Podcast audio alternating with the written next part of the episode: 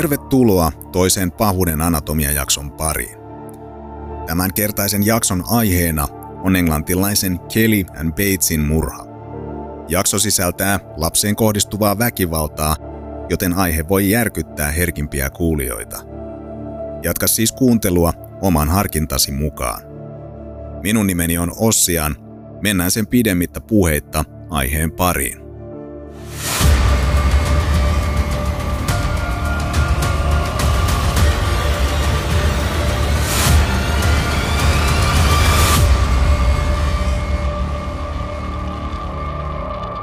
Kelly Ann Bates syntyi 18. toukokuuta 1978 Manchesterissa, Englannissa. Perheeseen kuului äiti Margaret, isä Tommy sekä kaksi veljeä Andrew ja Paul. Kelly Ann oli sisaruksista keskimmäinen. Hänen perheensä oli hyvin tiivis ja rakastava. Kelly Ann oli aktiivinen ja piti kovasti urheilusta – erityisesti jääkiekosta. Keliä kuvailtiin itsenäiseksi ja kypsäksi ikäisekseen. Hän viihtyikin mieluummin itseään vanhempien ihmisten seurassa ja sulautui hyvin tällaiseen joukkoon. Hän esimerkiksi toimi maalivahtina aikuisten jääkiekkojoukkueessa. Hän oli luonteeltaan myös hyvin itsepäinen. Kun Keli oli päättänyt jotain, asia myös piti.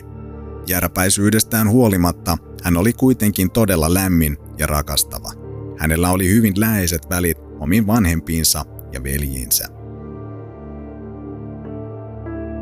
14-vuotias Kelly tienasi taskurahaa toimimalla lähialueilla lapsenvahtina. Hän kävi säännöllisesti töissä perheessä, jonka tuttava piiriin kuului mies nimeltä Dave Smith. Vuonna 1993 ollessaan taas lapsenvahtina Kellyanne tapasi miehen sattumalta. Dave iski välittömästi silmänsä Keliin. Hän tarjoutui saattamaan tytön kotiin ja sama kaava toistui säännöllisesti. Yhteisten kävelyjen myötä kahden välille alkoi syntyä jonkinlainen suhde. Keli tunsi ihastuneensa mieheen ja oli otettu saamastaan huomiosta ja pienistä lahjoista. Täytyy muistaa, että Keli oli tuolloin vain 14-vuotias ja kypsästä olemuksestaan huolimatta oli ikänsä puolesta vielä helposti manipuloitavissa. Kelly Ann ymmärsi, että suhde reilusti vanhempaan mieheen ei olisi vanhempien mielestä soveliasta, joten hän päätti pitää suhteen yksityiskohdat salaisuutenaan. Hän toki kertoi löytäneensä poikaystävän, mutta tässä vaiheessa hänen vanhempansa tiesivät tästä vain etunimen Dave.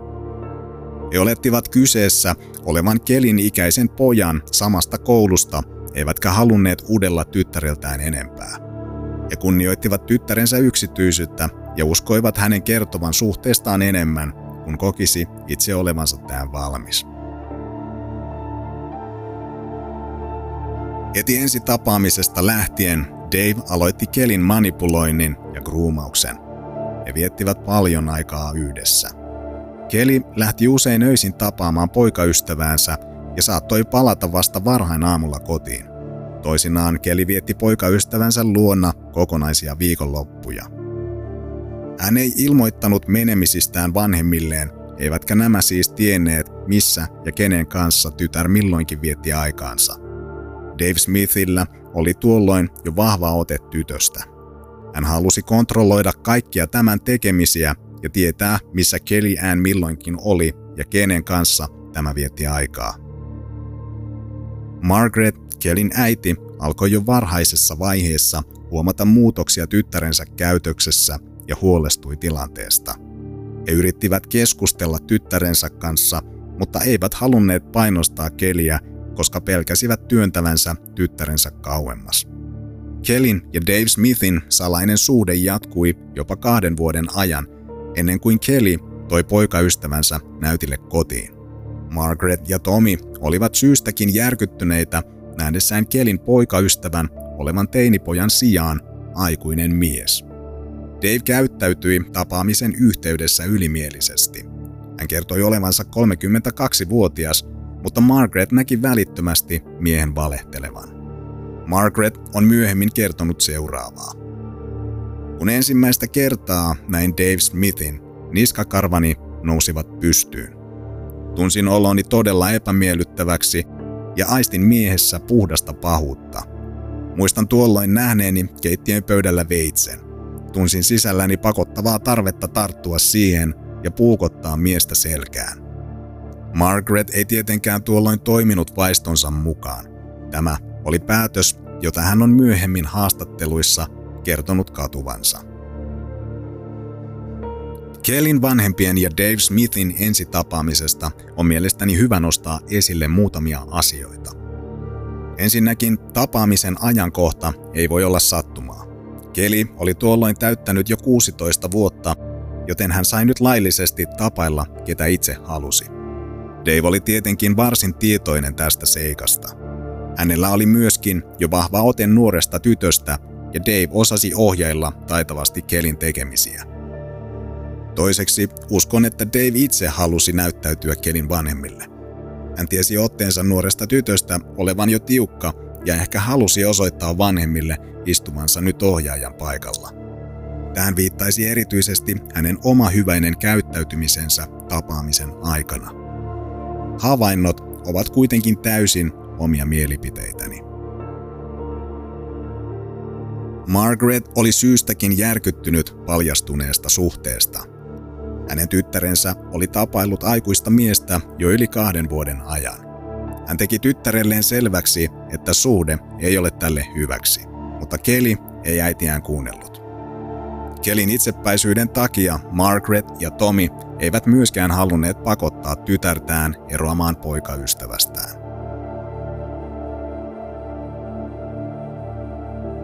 Tapaamisesta huolimatta Margaret ja Tommy eivät itse asiassa tienneet Dave Smithistä vielä muuta kuin tämän nimen ja väitetyn iän. Margaret ryhtyikin itse selvittämään miehen taustoja ja teki tiedusteluja lähialueilla. Kukaan ei kuitenkaan tuntunut tietävän mitään 32-vuotiaasta miehestä nimeltä Dave Smith. Lopulta totuus alkoi kuitenkin valjeta. Dave Smith ei nimittäin ollutkaan mies, joka väitti olevansa. Hänen oikea nimensä oli James Patterson Smith ja hän oli todellisuudessa 48-vuotias. James oli itse asiassa vuoden vanhempi kuin Kelin isä Tommy, joka oli 47-vuotias. Ikäeroa Kelin ja Jamesin välillä oli siis jopa 32 vuotta. Heidän suhteensa syveni tulevien kuukausien aikana ja he viettivät yhä enemmän aikaa yhdessä. James tiesi Kelin valehdelleen vanhemmilleen useasti ja käytti tätä tietoa hyväkseen päästäkseen entistä lähemmäksi Keliä. Hän oli taitava manipuloija ja kontrolloi täysin Kelin toimia. Kelin ollessa kotona James soitteli tälle jatkuvasti tarkistaakseen, missä tämä oli. Hän halusi varmistaa, että Keli oli palannut suoraan kotiinsa eikä hän saanut tavata muita ihmisiä. Keliä tämä huolenpito vain imarteli ja piti Jamesin liiallista kiinnostusta merkkinä syvästä rakkaudesta. Jamesin vaikutus Kellyin alkoi ajan myötä näkyä yhä vahvemmin tämän käytöksessä. Kelly ei enää pitänyt itsestään huolta. Hän ei enää peseytynyt säännöllisesti ja hän käytti vain tummia vaatteita. Hän ei enää ollut sama iloinen nurkainen, jonka vanhemmat tunsivat. Keliään ei enää juurikaan puhunut vanhemmilleen tai ilmoittanut omista menoistaan.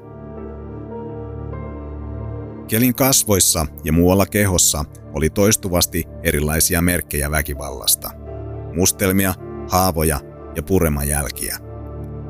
Eränä iltana Kelin käydessä kotonaan Margaret huomasi tyttärensä kasvojen olevan toiselta puolelta yltäpäältä mustelmien peitossa – Kelillä oli aina selitys valmiina ja tällä kertaa hän kertoi joutuneensa tyttöjoukon pahoinpitelemäksi bussipysäkillä. Margaret ei tietenkään uskonut Kelin toistuvia selityksiä.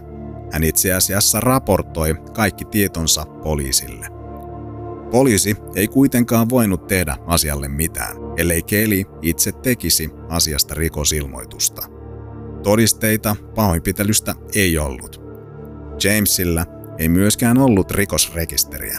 Mikään hänen historiassaan ei vaikuttanut epäilyttävältä. Kelly oli riittävän vanha suhteeseen ja oli laillisesti pätevä tekemään omat päätöksensä. Hän myös suojeli Jamesia, joten poliisi ei olisi voinut joka tapauksessa todistaa tämän olleen syntyneiden vammojen takana. Asia oli kuitenkin täysin päinvastainen. Jamesilla oli ollut aikaisemmin useita väkivaltaisia suhteita. Hän kohteli naisia omaisuutenaan ja koki oikeudekseen kohdella näitä haluamallaan tavalla. James oli ollut aikaisemmin kymmenen vuotta naimisissa, mutta suhde päättyi avioeroon vuonna 1980 vaimon saatua tarpeekseen jatkuvista pahoinpitelyistä. Karjutuneen avioliiton jälkeen James tapaili parikymppistä nuorta naista Tinaa noin kahden vuoden ajan. Pahoinpitelyt jatkuivat myös tässä suhteessa. Tina tuli jopa raskaaksi, mutta James hakkasi tyttöystävänsä toistuvasti jopa tämän odottaessa yhteistä lasta. Tina on myöhemmin kertonut suhteestaan seuraavaa.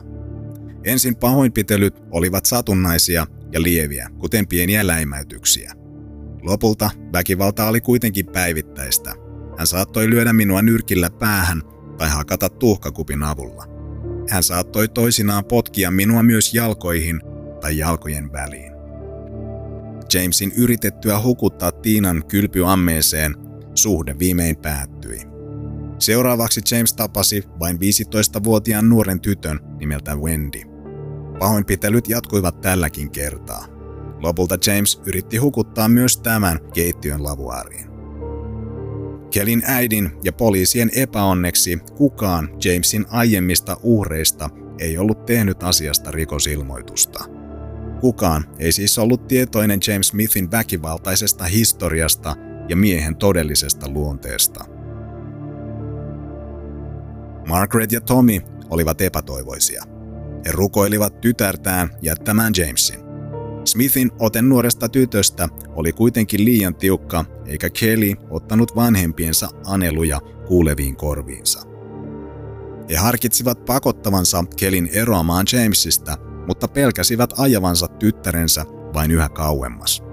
Heidän ainut mahdollisuutensa oli vain antaa suhteen jatkua ja toivoa parasta.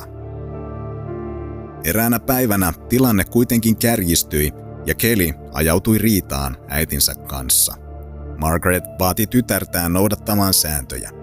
Kelin tulisi soittaa vanhemmilleen säännöllisesti ja kertoa, missä tämä liikkui, jotta he tietäisivät Kelin olevan kunnossa. Jos tämä ei Kelille sopisi, saisi hän lähteä. Kelly tietysti valitsi Jamesin ja päätti muuttaa tämän luokse. Margaret antoi tytön lähteä. Hän ei olisi 16-vuotiasta tytärtään voinut laillisesti estääkään.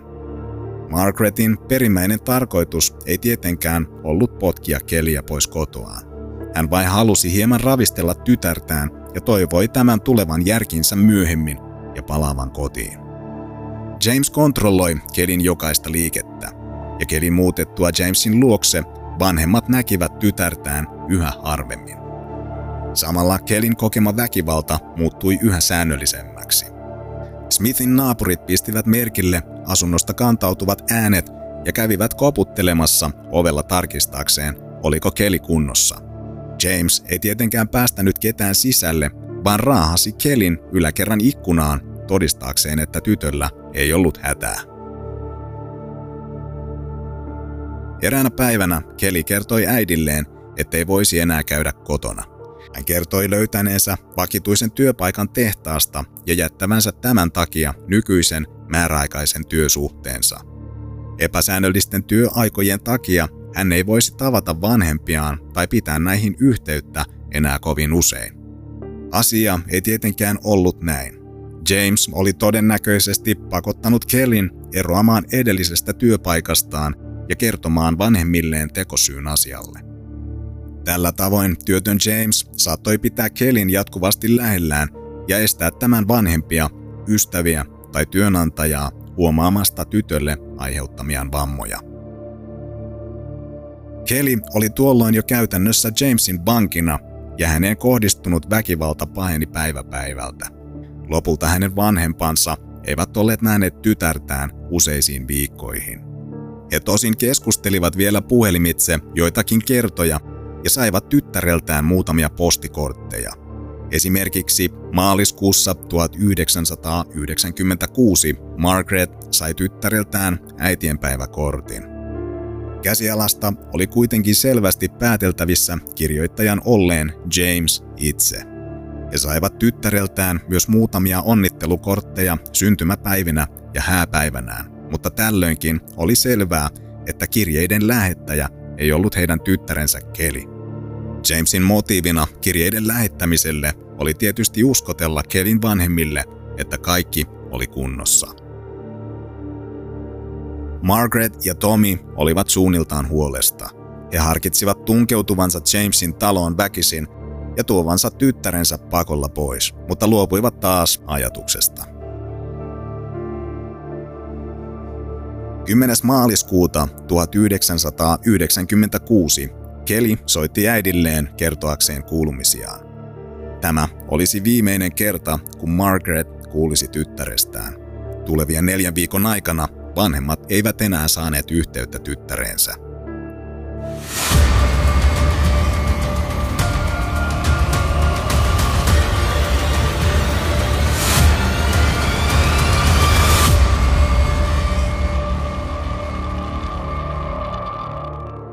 16. huhtikuuta 1996 James Patterson Smith saapui läheiselle poliisilaitokselle ja teki ilmoituksen 17-vuotiaalle tyttöystävälleen tapahtuneesta onnettomuudesta. Hän kertoi tytön hukkuneen kylpyammeeseen ja yrittäneensä elvyttää tätä. Yrityksistään huolimatta hän ei ollut onnistunut pelastamaan tyttöä, joten päätti jättää tämän lattialle ja lähteä poliisilaitokselle. Jamesin asunto tietenkin tarkistettiin välittömästi, ja poliisille oli heti selvää, että kyseessä ei ollut pelkkä hukkuminen. Jo pelkkä vilkaisu Kelin ruumiiseen kertoi paikalle saapuneille poliiseille, että Jamesin kertoma tarina ei ollut lähelläkään koko totuutta. Kelin verta löytyi kirjaimellisesti asunnon kaikista huoneista, lattioilta, seiniltä ja katosta. Poliisien saapuessa kertomaan suruutiset Kelin vanhemmille, Margaret tiesi välittömästi, mistä oli kysymys. Hänen pahin pelkonsa oli käynyt toteen.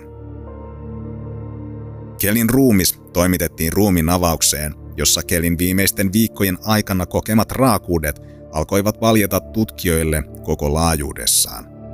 James Patterson Smith ei ollut vain murhannut Keliä. Hän oli kiduttanut tätä määrätietoisesti useiden viikkojen ajan. Kelin kehosta löytyi yli 150 erillistä vammaa, joiden paranemisasteesta ja laadusta voitiin päätellä Kelin kokeman piinan jatkuneen taukoamatta jopa kuukauden ajan. Rikospaikan tutkinnoissa selvisi myös, että James oli sitonut Kelin hiuksistaan kiinni lämpöpattereihin ja pöydän jalkoihin. Kelin hiuksia löytyi useista eri kohteista ympäri asuntoa. Lattialautojen alta löytyi myös kuoppa, jossa Keliä oli pidetty vankina. Ruumiin avauksen suorittanut patologi William Lawler kertoi tutkimuksensa jälkeen seuraavaa. Olen urani aikana tutkinut lähes 600 murhan uhria, mutta en ole koskaan törmännyt näin laajoihin vammoihin. Lawlerin suorittaman tutkimuksen perusteella Kelin ruumiista tunnistettiin seuraavat vammat, jotka oli aiheutettu hänen ollessaan Jamesin vankina viimeisten neljän viikon aikana. Kelin korvat, nenä, kulmakarvat, huulet ja sukuelimet oli silvottu. Suun sisältä löytyi puukotushaavoja. Hänen kehonsa oli täynnä veitsien, saksien ja haarukoiden aiheuttamia pistovammoja sekä haavoja. Osa syvistä haavoista oli aiheutettu oksasaksilla ja puutarhalapiolla. Hänen vasemmassa jalassa ja pakaroissa oli todennäköisesti kiehuvalla vedellä aiheutettuja palovammoja. Osa kelin päänahasta oli revitty irti. Polvilumpiot ja käsien luut oli murskattu, joiden ansiosta Keli oli täysin kyvytön pakenemaan tai puolustumaan itseään. James oli myös pitänyt Keliä nälässä ja hän oli menettänyt jopa 20 kiloa painostaan. Ruuminavaushetkellä Kelin ruumis painoi vain 32 kiloa. Hän ei myöskään ollut saanut juotavaa useaan päivään ennen kuolemaansa. Todennäköisesti järkyttävin vamma syntyi kuitenkin Jamesin repiessä Kellin silmät irti tämän päästä paljain käsin, jonka jälkeen James oli viiltänyt useita haavoja tämän tyhjiin silmäkuoppiin.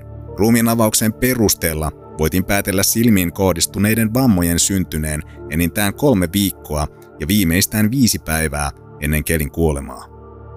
Lopulta James oli raahannut Kelin kylpyhuoneeseen, jossa oli hakannut tämän tajuttomaksi ja hukuttanut kylpyammeeseen.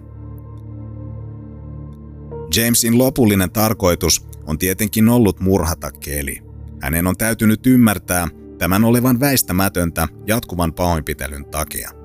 Mutta voitaneen pitää myös selvänä, että yhdenkään kidutuksen aikana syntyneen vamman ei ole ollut tarkoitus tappaa keliä, vaan tuottaa uhrilleen suunnatonta tuskaa ja epätoivoa. Lopulliseksi kuolin syyksi määriteltiin hukkuminen.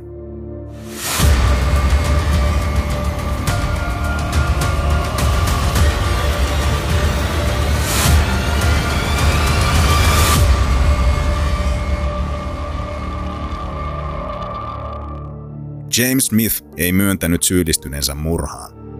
Oikeudenkäynnissä yhteensä viisi Jamesin aikaisempaa kumppania todistivat tätä vastaan. He kuvailivat Jamesin mustasukkaista ja omistushaluista luonnetta, kokemansa väkivaltaa ja miten James oli pitänyt myös näitä vankinaan. Jamesin puolustusteoilleen oli suorastaan onneton. Oikeudenkäynnin aikana James väitti, että Kelly oli aiheuttanut suurimman osan vammoistaan itse. Toisinaan Kelly olisi yllyttänyt Jamesia tekoihin ja satuttanut tämän jälkeen itseään lisää saadakseen vammat näyttämään pahemmilta. Kun Jamesilta kysyttiin, miksi hän oli poistanut Kelin silmät, hän vastasi Kelin ärsyttäneen tätä tahallaan ja haukkuneen hänen kuollutta äitiään. Valamiehistöön Jamesin järjettömät selitykset eivät uponneet. Psykologit totesivat Jamesin sadistiseksi psykopaatiksi, jolla oli paranoidinen persoonallisuushäiriö. Hänen todettiin olevan pysyvästi vaaraksi naisille. Palamiehistö päätyi yksimieliseen päätökseen varsin nopeasti. Heiltä kesti vain tunti todeta James Patterson Smith syylliseksi Kelly and Batesin kidutukseen ja murhaan. Hänet tuomittiin elinkautiseen josta hänen tulisi istua vähintään 20 vuotta ennen mahdollisuutta ehdonalaiseen. Oikeudenkäynnin aikana kuvailtujen vammojen yksityiskohdat olivat valamiehille liikaa. Esitetty materiaali oli niin järkyttävää, että jokainen valamiehistön jäsen tarvitsi traumaattisen oikeudenkäynnin jälkeen terapiaa. James Smithin vähimmäisrangaistus tuli täyteen vuonna 2017, mutta hän istuu yhä vangittuna kaltereiden takana. On erittäin todennäköistä, että häntä ei koskaan tulla vapauttamaan ehdonalaiseen. Tämä on tosin vain oma arvioni ja ennen kaikkea toiveeni asiasta.